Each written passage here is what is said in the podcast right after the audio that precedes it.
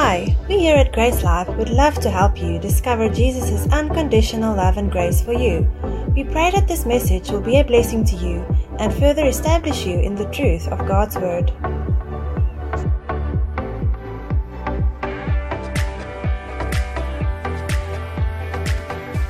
I just had a word for someone and uh, in, in worship, and it was just don't worry if you don't understand something in the word.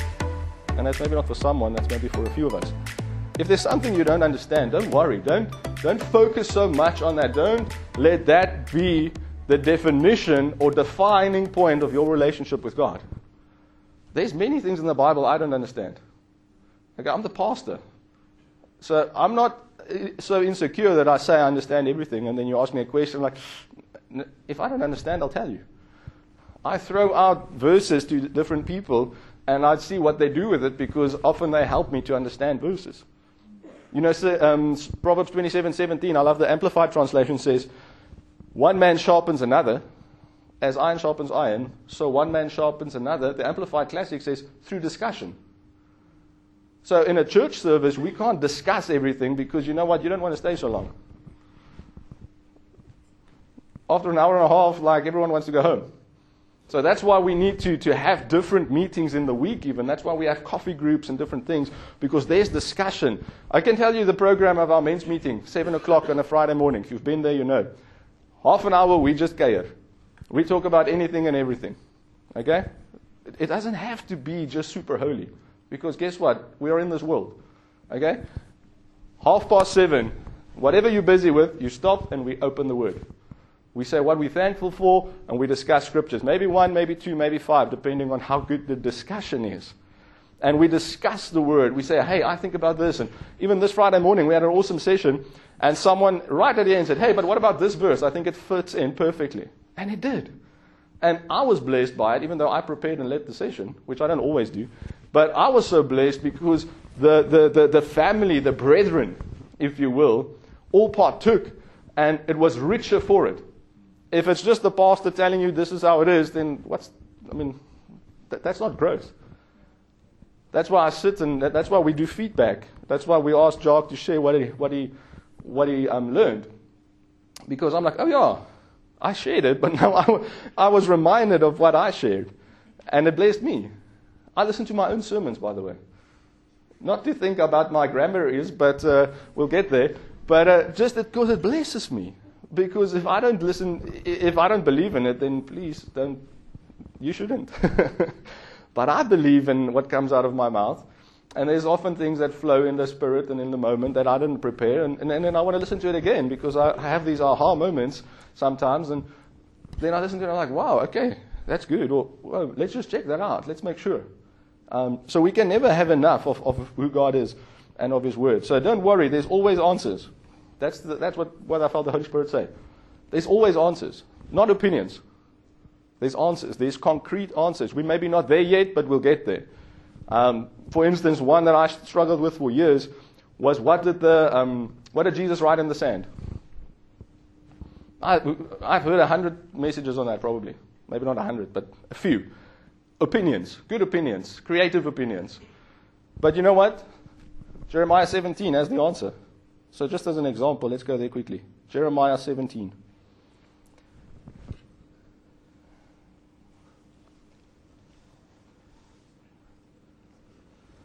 It's actually beautiful. If you, if you see this, then it will give you confidence. So, Jeremiah 17, verse 12 says, A glorious high throne from the beginning is the place of our sanctuary.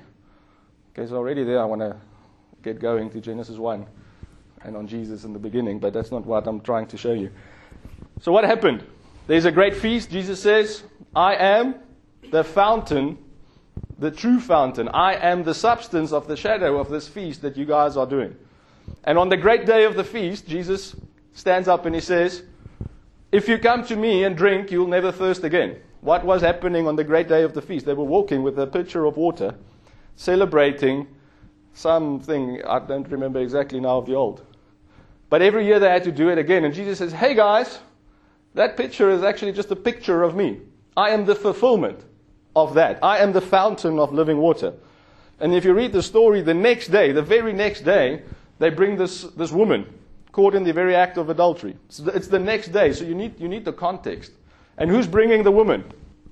The Pharisees. Who are the Pharisees? They are the ones who know what? The law. They know the Torah. They know the word back to front. They can quote it. They can rehearse it. They can talk about it. But what, is they, what do they do? They say, Jesus, what are you going to do with this woman? She was caught in the very act of adultery. Okay, it's Women's Month, so we don't ask where was the man, but let's move on. There's two parties usually in adultery. So that's already, it's, it's already unjust. So what do they do? They come and they say, This woman was caught in the very act of adultery. Why? Not because they want something with the woman, they want to actually get Jesus in a corner. They want to get Jesus in a corner. They want to, to condemn Jesus. And what does he do? He stoops down and he writes in the sand. He writes in the earth. Okay? And I think he does it maybe twice, and then what, what happens? They start to leave. And the word says, from the oldest to the youngest, they leave. Jesus says, Whoever of you are without sin, you cast the first stone. And then they, they don't pick up stones, they leave. Why? Because you wrote in the sand. Okay? So look at this Jeremiah 17. Remember, I said if you have answers, there's answers.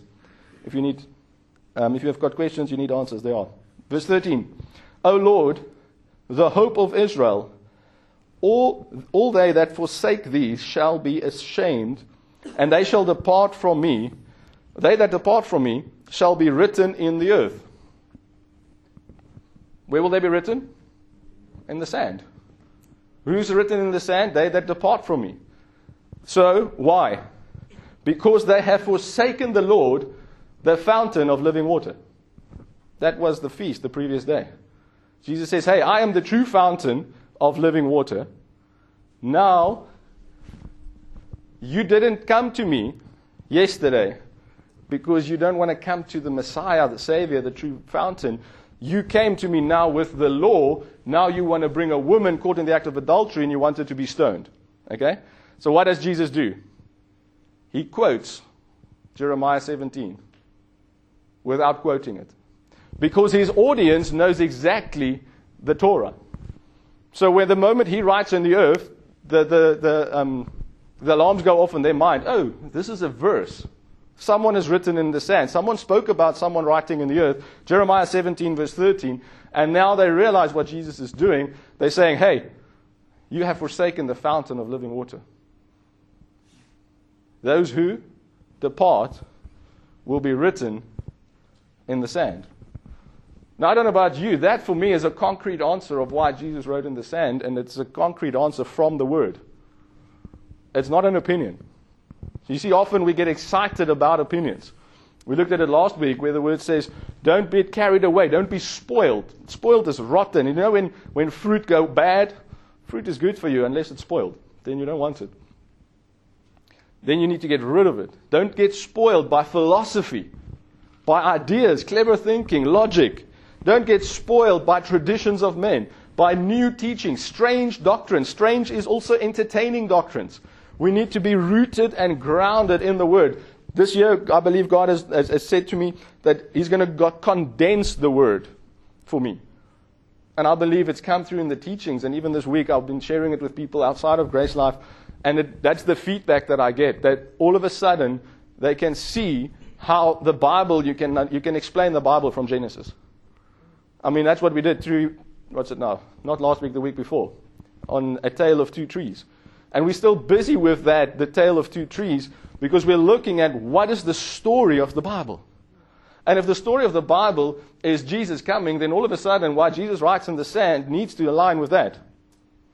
You see, that's the condensing. There's one story. So Jesus writing in the sand has got nothing to do so much with the action, but it's got to do with the story of the Bible. It's got to do with the story of eternity. It's got to do with the purposes and the plan of God.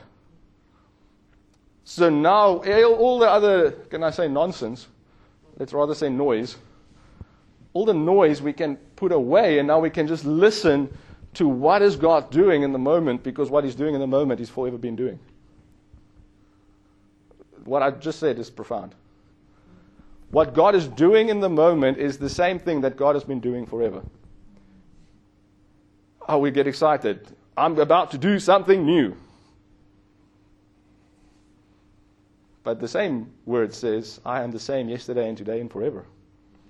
I love a verse in Isaiah 46 that says, I have proclaimed the end from the beginning. So, what, what is the beginning? It's Genesis.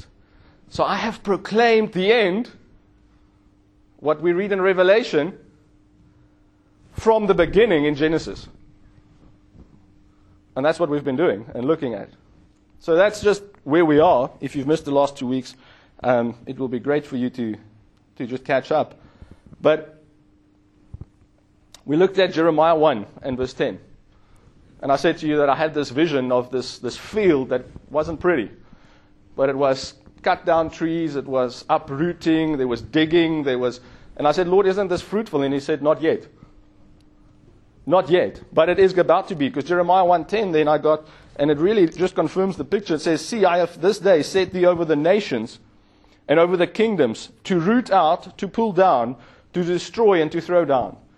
So what it means is I believe God challenged me and says, "Peter, there's a lot of tree of knowledge of good and evil thinking still in your life." I'm not talking about salvation. I know I'm saved by grace, not by my works because there's too many verses as well that says, by the works of the flesh, or shall no, what, by the works of the law shall no flesh be justified. If you're under the law, you read that, but you miss it. I don't know how, but I missed it. Okay?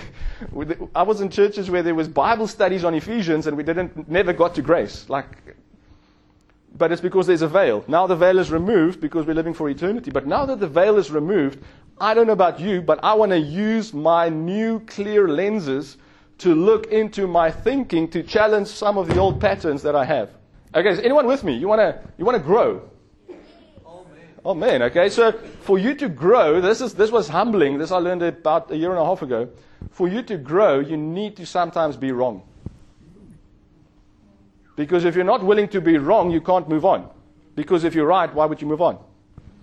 But if you're willing to be wrong, or at least the concept to being wrong. We're not wrong from the start. We're going to challenge some of our thinking with the word. And then when the word shows us that maybe we were a bit wrong or a bit off, then we are willing to adapt to the truth that we are, like we, we are shown, which will then lead to growth. And I, I shared this picture. Who knows Minesweeper? Do you even get Minesweeper still on Windows 10? I don't think so. I think all the, all the corporates say take off Solitaire and take off Minesweeper. Minesweeper is you, you click these, you've got this grid of blocks, and depending on how good you are, the size of the block you can set. And then there's this little smiley face always that shows you how difficult it is. But you click on a button, and you don't know if there's a, a landmine underneath that, that block. And then if you click on it and it's a landmine, boom, game over. But if it's not, then it starts to open and expand this, this, this grid, if you will. And the more the grid opens, the more logic is available to you to make better decisions going forward. And I don't know about you, but if I understand a concept in the Word, it's as if there's a whole new corner of the Word that I'm now open to understanding because I now have another tool, if you will, to go and apply or explore with another corner of, of the Word that maybe has been dark. Now, interesting, the Psalms speaks about the dark sayings of old. Okay? And it's not evil sayings, it's dark sayings, meaning there's deeper meaning.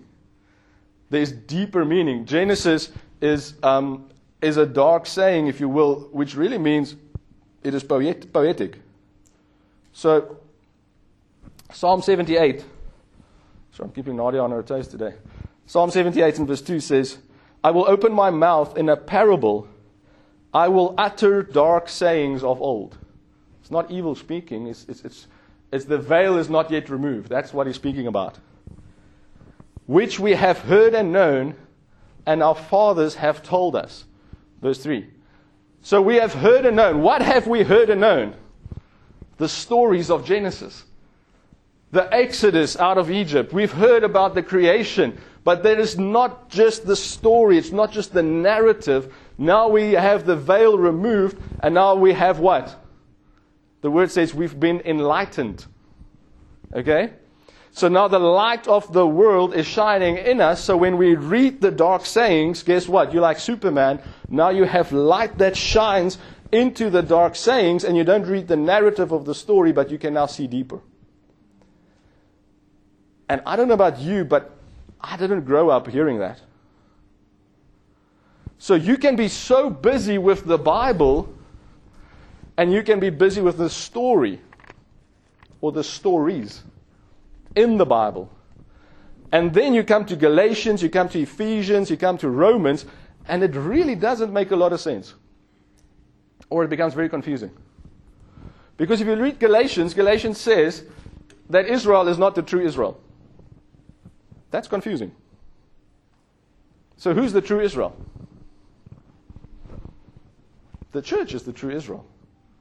So now we need to see the old story, the narrative, but we need to see the deeper meaning of what was promised and what's now being fulfilled and what we are now part of. And that's really what this, th- these verses come to. Um, Proverbs 1, verse 5.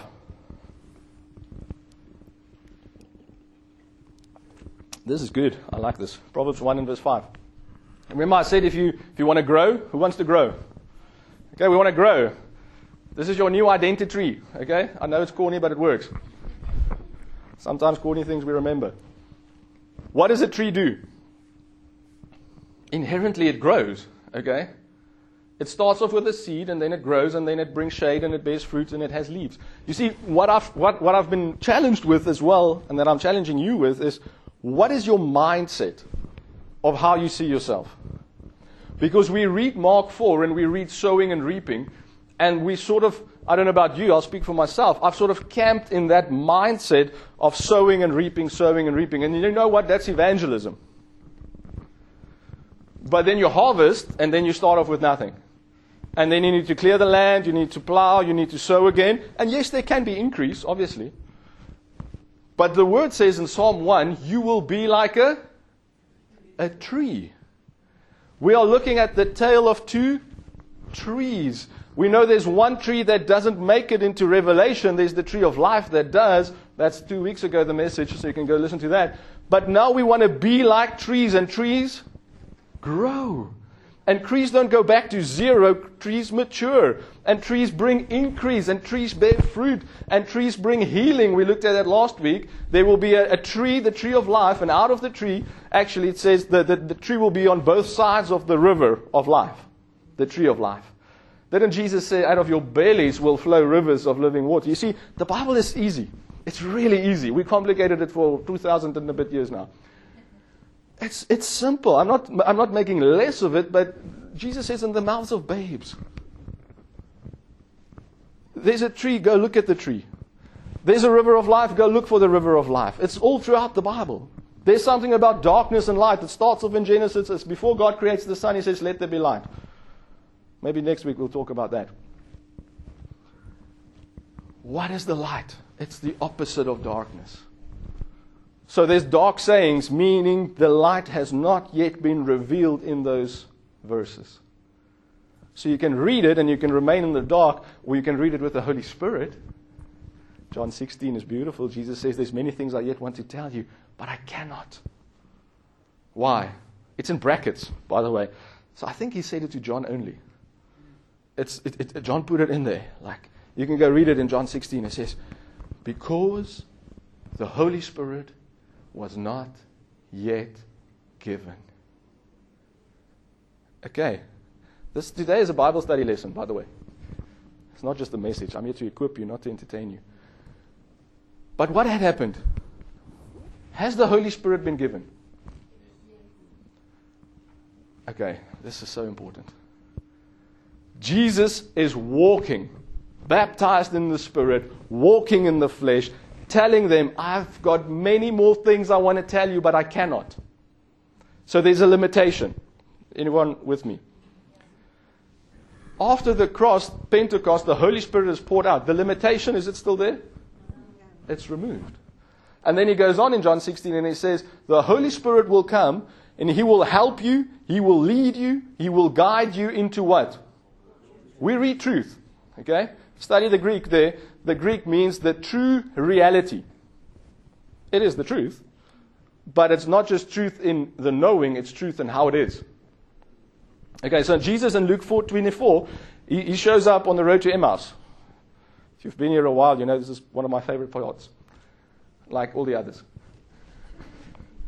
He, he shows up where? On the road to Emmaus. When? After the, you see, I'm, I'm showing you how I, how I study the word. Who's speaking? Who am I speaking to? When am I speaking? Oh, it's after the cross. Who's it? It's Jesus. It's Jesus in the glorified body. Who's he speaking to? He's speaking to depressed people. That's the word. They are, they are distraught. They are down. They are anxious. They are sad. They are depressed. Okay? And what does he do? He plays dumb a bit. And he says, Well, what's happening? Why is he doing that? He's relating to them on a relational level. And he's also listening to where are they in their thinking. And then the word says, and beginning at Moses. He explains to him the things in Scripture concerning himself. Scripture there is the Old Testament. Himself is from the beginning. Moses is the Torah, the first five books of the Bible. So where do you think Jesus begins? Genesis 1, I'm sure. From the beginning. In the beginning. Oh, doesn't Revelation say, I am the beginning and the end? Oh, okay. So now we have something in the Revelation, the last book of the Bible. And we have something in Genesis, the first book of the Bible, that links. Who's ever learned to write a speech? We all did mondelinge. What did they tell you? Your introduction must link to your conclusion. This week in our men's Bible study that happens on Tuesdays, we went into Hebrews 11. Yo, you can get lost in Hebrews 11 quickly. Now faith is. When is now? No, faith was then when he wrote it. So faith was something. Now the writer of Hebrews says, now faith is something else. Faith was something. Faith was something that we hoped for, but now faith is what? Substance. Oh, okay. So how do we go about that? Well, you need to go into Hebrews 10 and read what faith is to bring into Hebrews 11 1 and, and, and continue the thought about what faith is. And then we go into Hebrews 12 that says, now Jesus is the author and finisher of what? Oh, so Hebrews 11 is not that difficult because faith is Jesus. Because the end of Hebrews 11, verse 39 and 40 says, These ones, all of them, did not receive what? The perfection. Because without us, God would not that they be made perfect. Why? Because the Holy Spirit was not yet poured out, because Jesus wasn't yet glorified. So I'm contemplating if we even should go through Hebrews 11, because we went through the first two verses and the last, and that's the message of Hebrews 11. There's much more you can get out of there, but there's also many roads you can get lost. You know what's important? Let's go to Hebrews 11. Where were we? We were about the dark sayings. Amen.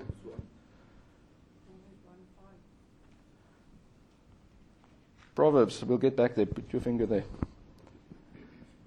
Hebrews 11. This blessed a lot of the guys. I'm sure it will bless you too. So, you know, there's a guy called Moses. And Moses wrote what? The first five books of the Bible. So, Hebrews 11 and verse 23. Hebrews 11 and verse 23. By faith, Moses, when he was born, was hidden three months. Jesus was three, three days. Just saying.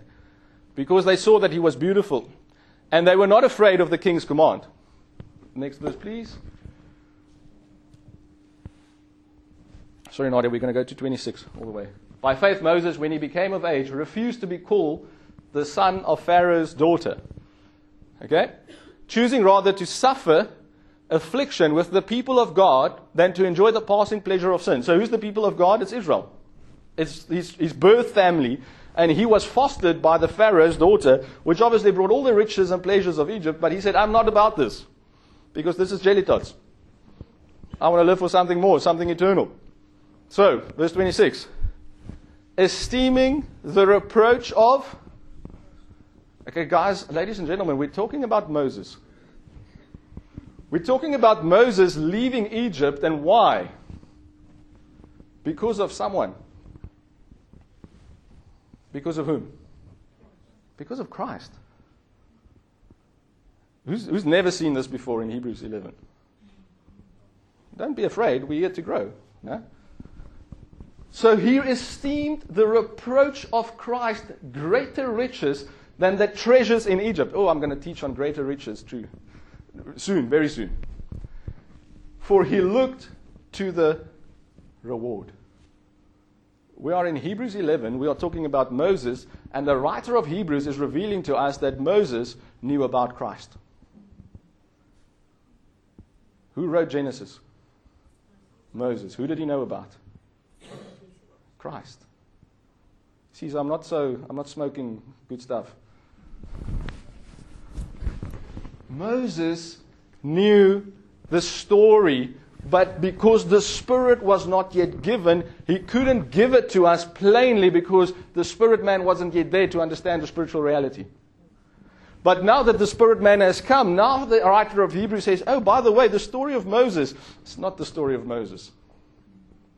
It is that too. I'm not saying the Old Testament didn't happen. I'm saying that is the narrative, that's the storyline, but there's more to the story. There's the deeper layer. This is the Israel in the natural, but the true Israel, Galatians says, is now the sons of God who's been born after the Spirit. This was Isaac, yes, but Isaac was just the foreshadow of Christ, and we're not of Isaac because I don't know about you, I'm not a, I'm not a Jew, but I am now of Jesus. I am of the seed, and therefore I'm a joint heir with Christ because of the promise that was made to Abraham, which came through Isaac and Jacob, has now been fulfilled and poured out, and now I'm part of it. Bible condensed. You don't need to get lost in the desert. The Israelites already did that for 40 years. I don't know about you. I don't plan to get lost in the Bible for another 40 years. I want to know what it's about and I want to get going. Amen? Proverbs 1, verse 5. A wise man will hear and will increase learning, and a man of understanding shall attain unto wise counsels. To understand a proverb and the interpretation, the words of the wise and their dark sayings. You see, we read dark sayings and we have a maybe an evil mindset that, that, that prevails. But it's not that. It says to understand the Proverbs and an enigma, the words of the wise, the, the dark sayings. The New King James does us a favor there and says that dark sayings is the riddles. They were speaking in riddles. Jesus spoke in parables. On the road to Emmaus, did Jesus speak in a parable? We love parables, but that's for the carnal man. We don't need parables as spiritual people. Because we don't need stories, we've got the substance. We've got the reality. We don't need poetry. We love poetry, but we can say it as it is. It's a bit uncomfortable sometimes. Because you know what? You realize, oh, yeah, there's a tree in my life and my thinking, and, and, and maybe I'm, I need to get rid of that tree. Yesterday, I was, I was not chopping down trees, but I was sawing branches of trees. And it's trees I don't want. It's trees that make a mess. And you know, we all have those trees in our lives and our thinking, but we don't want to get rid of those trees because they're comfortable or they bring shade. You know what? Sometimes we need some light. We need to get out of the shade and we need the, the, the light shine deep into our hearts and into our understanding of the Word so that we can grow. Amen? Back to my introduction. Jeremiah 1 and verse 10. We said we need to, to root out. We need to pull down, to destroy, to throw down. Yes, and then we build and we plant. So building and planting is obviously, that's the exciting part. Never build a house, but if you build a house, when you do the clearing, that's not, that, that's maybe a bit of exciting, but it's messy. You, you're cutting down trees and you're digging holes and like, where are we going to live? Is this ever going to make sense? Where, when is this going to happen? But now you do the foundations. That's usually when people get excited. We break ground. Okay? Now we're going to build. And it's not sowing there, it's planting. There's a difference. I'm not saying we shouldn't sow. I'm, I'm saying at this church, we sow, we evangelize, but we evangelize to disciple. We sow to plant. And then when we plant in community, we grow and we grow together. And we do life together because that's really how we change the world. Shane did the math, and I listened to him speaking in Zim about it again. If we all make one disciple a year, who makes another disciple, who makes another disciple, one of you, one person, every year, how long do you think it takes for us to reach 8 billion people, the world's current population? 34 years, if one person does it. 34 years if one person does it. Just think of all of us do it. How quickly we can reach the world. If you do, now don't quote me, but I think you said if you get 20,000 people saved a day, every day you get 20,000 people, mass crusades, mass sowing, 20,000 people a day, and you can do it for 365 days. I haven't met that person yet, but say we can do it. Then it's going to take us 196 years to change the world, to reach every person. By that time, two generations would have gone past, so we'll never get there. That's sowing versus planting. Each one reach one, but then each one disciple one.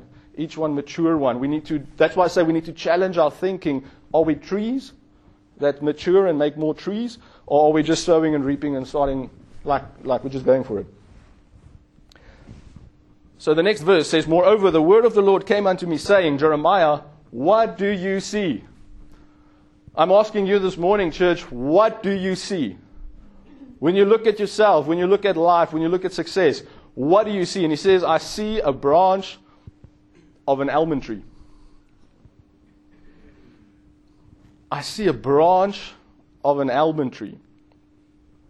I don't see sowing and reaping. The next verse says, You have seen well. What does he say? You've seen, you had a revelation, and you, you had the right revelation. Sometimes we have dreams and we have ideas and we have revelations, and they're wrong. But God confirms the, the revelation. He says, you've, you've seen well. Now, if you're interested in these things, make a note and go study Aaron's rod, the rod that budded. And what budded it was they, they challenged um, they challenged Moses and Aaron because of the authority. And God says, Let all, each of every tribe, bring their rod the leader of the tribe, let them bring their walking stick, their rod, and leave it in the, the, the tent. And then let's see what happens tomorrow. And what happened is, what's a rod? It's a cut off branch. It's a dead branch, okay? Comes from a tree, but it's no longer a tree. And it says so beautifully that the next morning, one of those not only blossomed, but bloomed. And not only bloomed, but there was ripe almond nuts on that rod. So Jeremiah didn't wake up smoking something and now he comes up with something. No, he's getting revelation from what was already prophesied in the story of Aaron, which is resurrection, by the way. The dead tree that's now blossoming and bearing fruit. Okay, so that's just if you want to go study it out. But the almond tree is a very specific picture because also the picture is that the, the, the flower and the fruit shows together. The fig tree, who's even seen uh, a flower on a fig tree? You can't. Why? Because the flower is in the fruit. Okay, I don't know why, but that's just how it is. But God wants to bring beauty. God wants to bring restoration. God wants to, to bring resurrection. But He wants to bring it through us maturing, growing, bearing fruit, bearing much fruit. The word says, By this my Father gets what? Glory if you bear much fruit. Fruit that remains. Ever uh, someone heard that? That for me is trees. That's tree thinking. That's tree identity. Not wheat and corn and wheat and corn and wheat and corn that just sow and reap. That's not remain, but now the tree grows and it remains and it expedites and it increases. I think I've shared it here, but if you start a pecan plant, or you, you go to pecan farms. It takes 10 years for those trees to grow and mature and you turn a profit. 10 years. But once you get to year 10, you can't stop. There's no stopping. Then you're literally printing money. That's discipleship. It's going to take longer. God said to me, This is going to take longer. The work I've called you to in Grace Life is going to take longer than other churches. But it's a deep work. It's a deep work. It's not going to stop. It's not going to, um, we're not going to run. It's, a, it's like a tortoise and the hare. This is the tortoise. But just keep on going, keep on digging, keep on searching, keep on challenging, keep on growing, keep on learning, keep on bringing people, keep on reaching people, keep on discipling people. That's what we do. And it's not about the numbers. The numbers is important because every number is a person, but it's not about that. It's about, I, I see the 10 years. And I'm okay with that because that's what I'm called to. And if you want to be part of it, don't get distraught by, oh, there's open seats or there's this or that. No, this is a deep work. And all you can do is you can help me by allowing the word to penetrate deep into your heart, into your thinking, into your mind, to challenge beliefs that we've had based on the traditions, based on philosophy, based on good ideas, based on some great Christian teaching, by the way. But if you don't see the fruit that you desire, we better t- challenge the root. Henry and Armand agrees with me. That's uncomfortable, isn't it? But isn't that love? Isn't that, isn't that love? God says, I want you to be fruitful. So hey, we're gonna get it, we're gonna have to get rid of some some old trees. You know, my uh, my father worked in um, Barberton and Bosbou. And what do they do? They plant trees, and then after a while they come in and they cut off the shorter trees to give the stronger trees space to grow. And that's what we really need to do. The, our wrong thinking we need to cut off. And not only cut off, we need to uproot so that the right thinking have space to breathe, space to grow, space to bear much fruit. We don't need as many trees. There's one tree, and it's a tree of life. But we need to apply that tree in all areas of our thinking. Amen?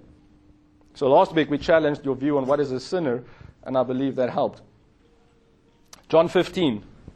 You have not chosen me, but I have chosen you and ordained you that you should go and bring forth fruit, that your fruit should remain.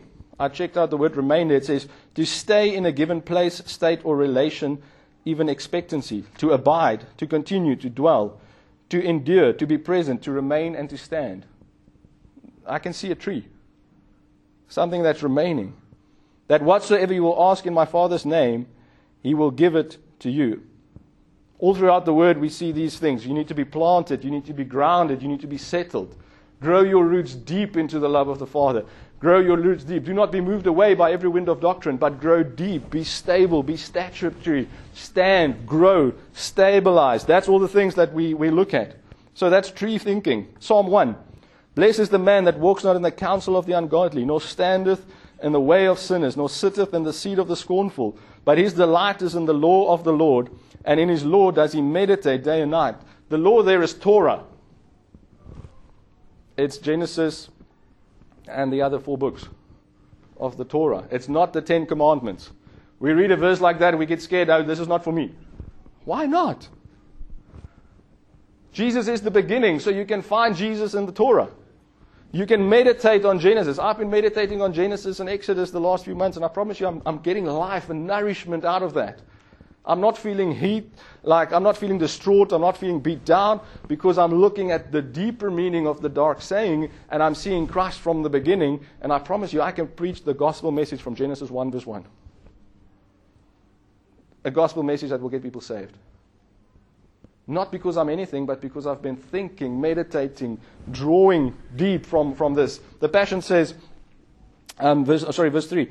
And he shall be like a tree planted by the rivers of water that bringeth forth his fruit in his season. His leaf also shall not wither, and whatsoever he does shall prosper. So I tell the business leaders on Tuesday, be careful what you do. Because whatever you do will prosper. So just because something prospers doesn't mean it's good. Just because something prospers doesn't mean it's God. We have a mindset of good and evil where we measure what is from God based on what prospers or prosperity. The word says, whatever you do will prosper. So I'm like, okay, God, I want to do the right thing. Because if it's the wrong thing, the wrong thing is going to prosper. If it's the right thing, then the right thing is going to prosper. So, God, what's the right thing? And success often is what you say no to, not what you say yes to. The same is true for doctrine. The doctrine is much simpler than what the world makes it out to be. I said it last week, I'll say it again. Some people write good books about great doctrine, but then they should stop. but then there's pressure from publishers, I'm sure, and pressure to make money, and there's a nice market, and you need to feed your audience, and you need to keep the community going. Paul says, I'm not ashamed of the gospel. That's what he wrote. He wrote it to all the churches. The mystery revealed Christ in me, the hope of glory. And then he pastored them and he shepherded them and he answered their questions and he ministered, but he always ministered around the gospel. Don't be di- di- diverted, don't be dragged about. Passion says, They will be standing firm like a flourishing tree, planted by God's design, deeply rooted by the brooks of bliss, bearing fruit in every season of their lives. They are never dry, never fainting, ever blessed, ever prosperous. We all want to live there. I want to live there. I want to be that tree. I want to live there. But that, there's only one tree, that, that, and that's the tree of life. By the brooks of bliss, by the rivers of living waters. And guess what? We read about that again in, in Revelation 22. So, in the midst of the street of it, Revelation 22 and verse 2, on either side of the river was there the tree of life, which bare twelve manner of fruits, and yielded her fruit every month. And the leaves of the tree were for the healing of the nations. There's a tree in Genesis, there's a tree in Psalms, there's a tree in Revelation. We shouldn't take these things apart. If we want to build a doctrine, that's how you build a doctrine in the Word. You go look for the foundation scripture, you go look for the revelation scripture, the prophetic scripture, the, the, the, um, the foundation, the prophecy, and then the revelation. And then that's how you build a doctrine. If you don't have those three, don't go for it. First fruits. Oh, who's ready for that? So, under the old, they give of the increase. But now Christ says, I am the first. I am the firstborn among many brethren. So, what happens? The first fruit blessing is if you give of the first fruit the increase, then everything of the harvest is blessed. Okay? So, old thinking says, I'm going to give some of my money and then all my money is going to be blessed. But that's a dark saying. There's more to it. The more to it is if Christ is the firstborn and He is the gift, He is the sacrifice, then everything that comes in, in the harvest, the spiritual harvest, is blessed, sanctified, glorified, justified, just like He was. So you don't use first fruits to manipulate people into giving and telling them they're going to get more, because then you have to take Hebrews 13 and verse 5 out of your Bible, which says, Do not love money, but be content with what you have. Many ministries, for very re- good reason, skip over those verses. Paul writes a letter to a leader, he writes it to Timothy. The whole book of 1 Timothy, there's great things in there, great practical things. There's how to choose elders and appoint deacons and, and all those things. But if you read the beginning and you read the end, it's doctrinal. It says, Do not be ashamed of the doctrine. And then in 1 Timothy 6, you can read it for yourself. He says, Don't let them carry away the doctrine because some people cause godliness, calls God, again godliness. You think that if you have much money, then you're great in God's eyes. Finances is not a reflection of your faith. I'm uprooting some trees now, which I wasn't planning on doing. We don't give to get, we give because we've got. Hebrews 13:5.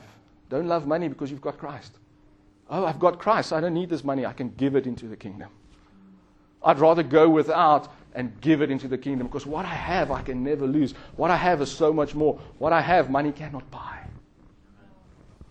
So, what is money? Money is the least use of your faith. So, don't major on what is minor. As a church, we need your money. I promise you we do. But I'll never, never, never take a message just to tell you we need your money because I need you more. I don't love money. Then I wouldn't be here.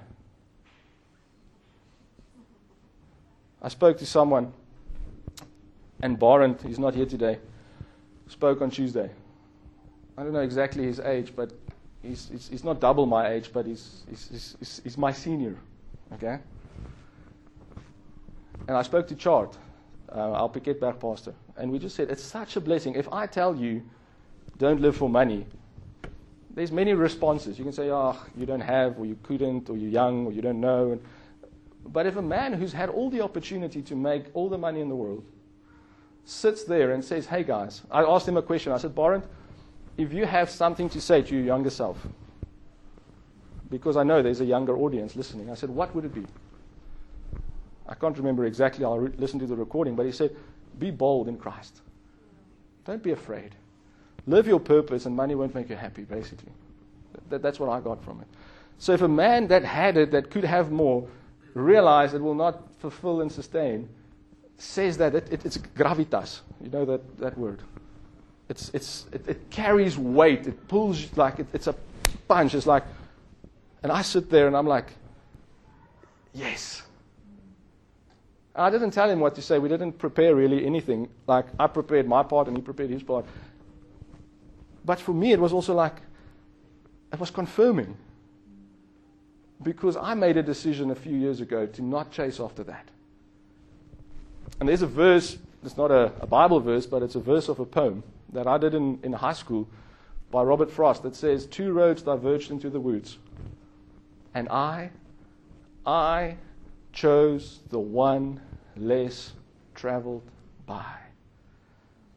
Okay, that's the difficult part of the verse it's on my Facebook banner, so I read it often, and I read it this week, and I said, the last, the, the following part. Are you ready for it?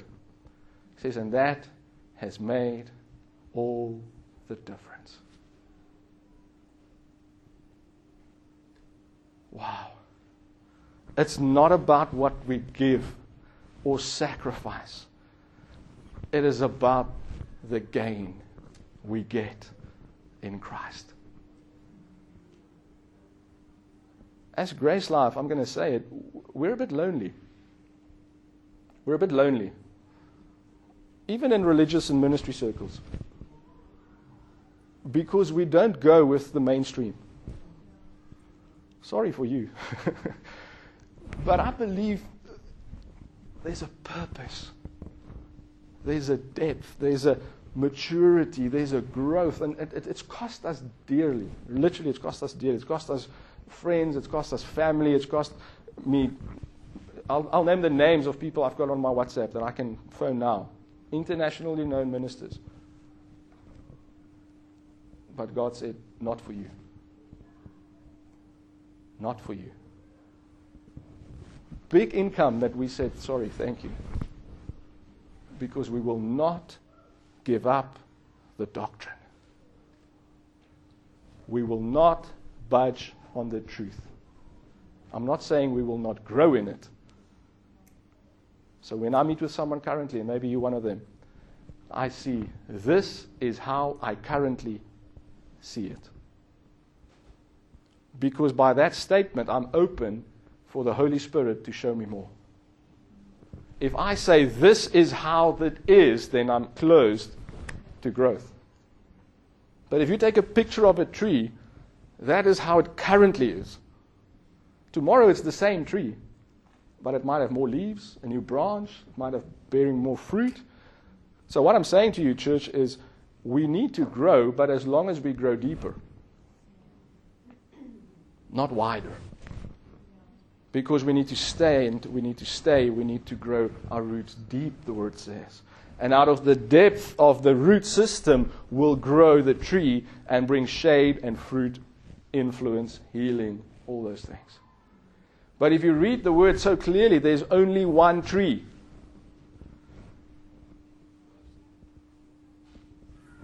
And we are engrafted.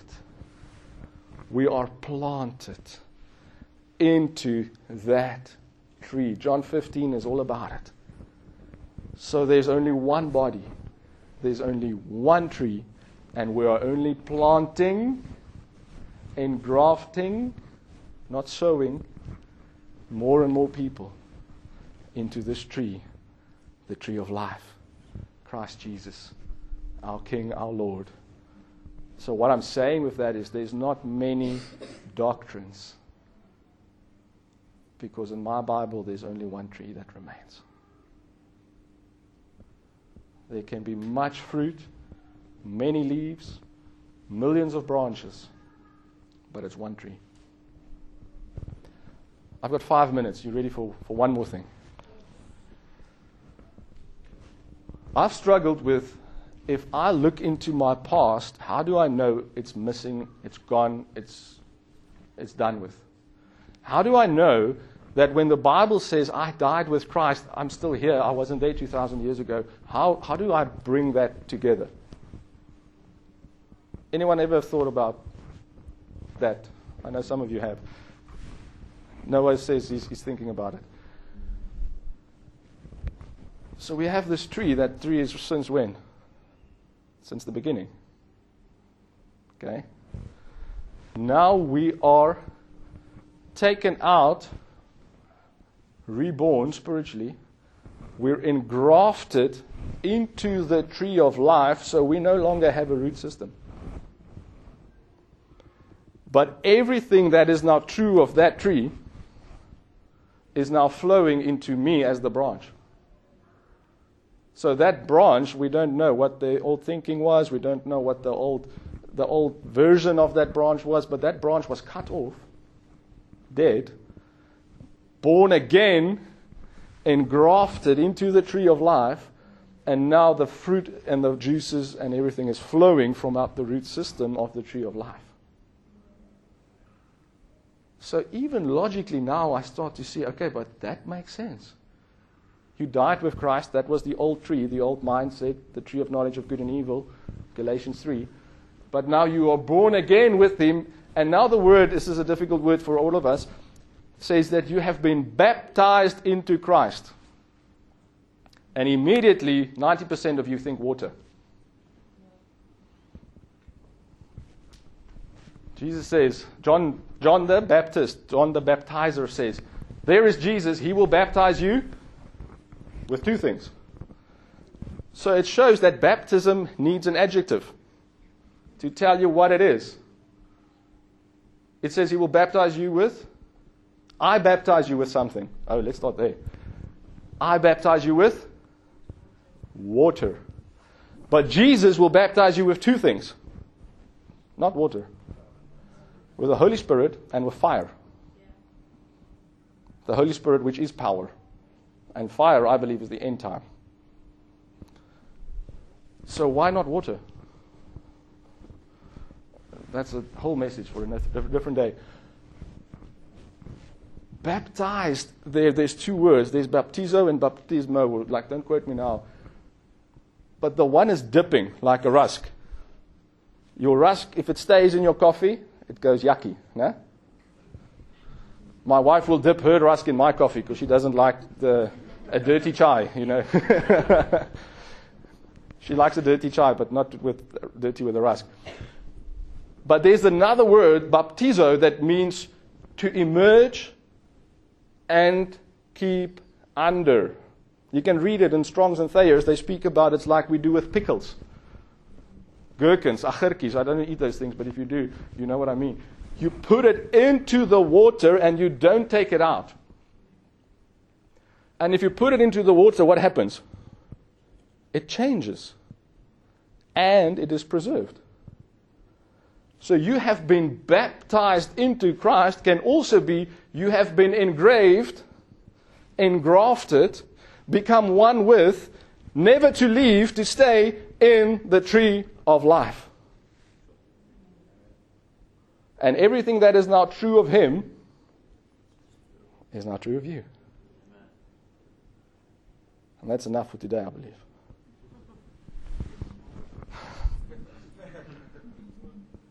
I wanted to get into Zacchaeus and, and, and all of that, but, anyways. Jeremiah 17.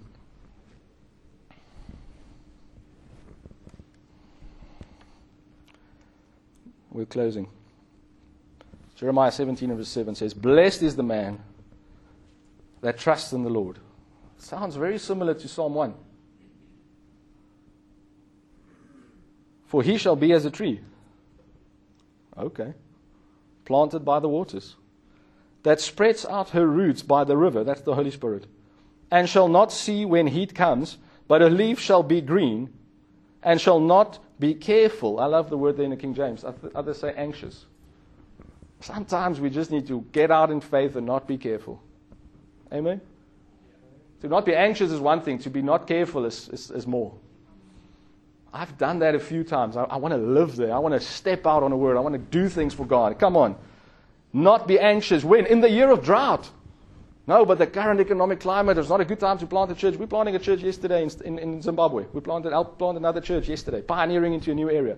But what about this church is not full? Who cares? Let's pioneer into a new area. Let's not be careful, not be anxious. But what about money? Who cares about money?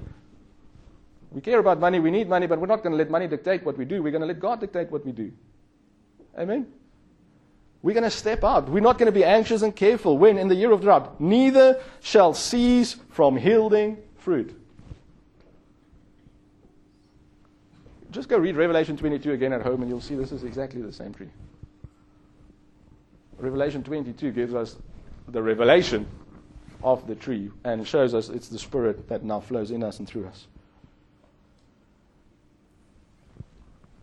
Jeremiah 1, we're going back, says, Moreover, the word of the Lord came to me, saying, Jeremiah, what do you see? I'm asking you again. I asked you in the beginning. How do you see yourself? What do you see? And he said, I see a branch or a shoot of an almond tree. The Amplified says, the emblem of alertness and activity blossoming in late winter. At the end of the age, the almond tree blossoms. There's no, there's no coincidence in this, by the way. This is prophetically of us, the church, in late winter at the end, this tree blossoms. You and I have been engrafted into the tree of life. And it's time to blossom. It's time to bear fruit. It's time to, to grow our roots deep, not into the ground, but into the, into the vine. And then we blossom. Then the Lord said to me, You have seen well. For I am alert and active, watching over my word to perform it. And what we take with that is we, we, we, we dilute that verse by saying, What God has promised you, He will perform. The word is the word. I will perform the word from Genesis 1 to Revelation 22. I will perform it. Yes, and everything else that is promised in there is part of that. So I'm not taking that away from you. But God has a plan.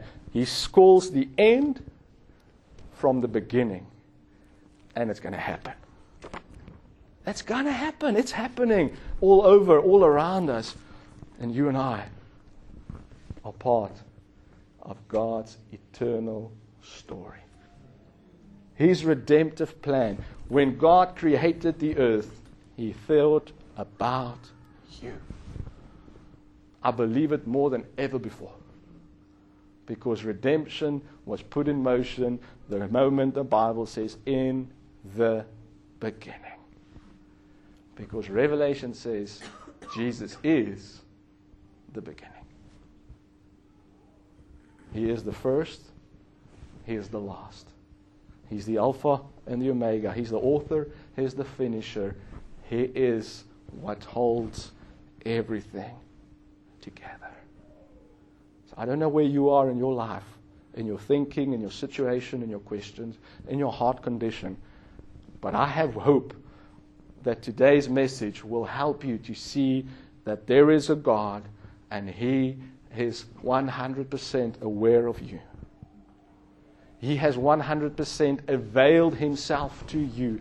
He has said, let me take stripes to open up my trunk so that they can be more and more and more and more engrafted, ingrained into me, by whose stripes we were healed of our eternal spiritual thirst.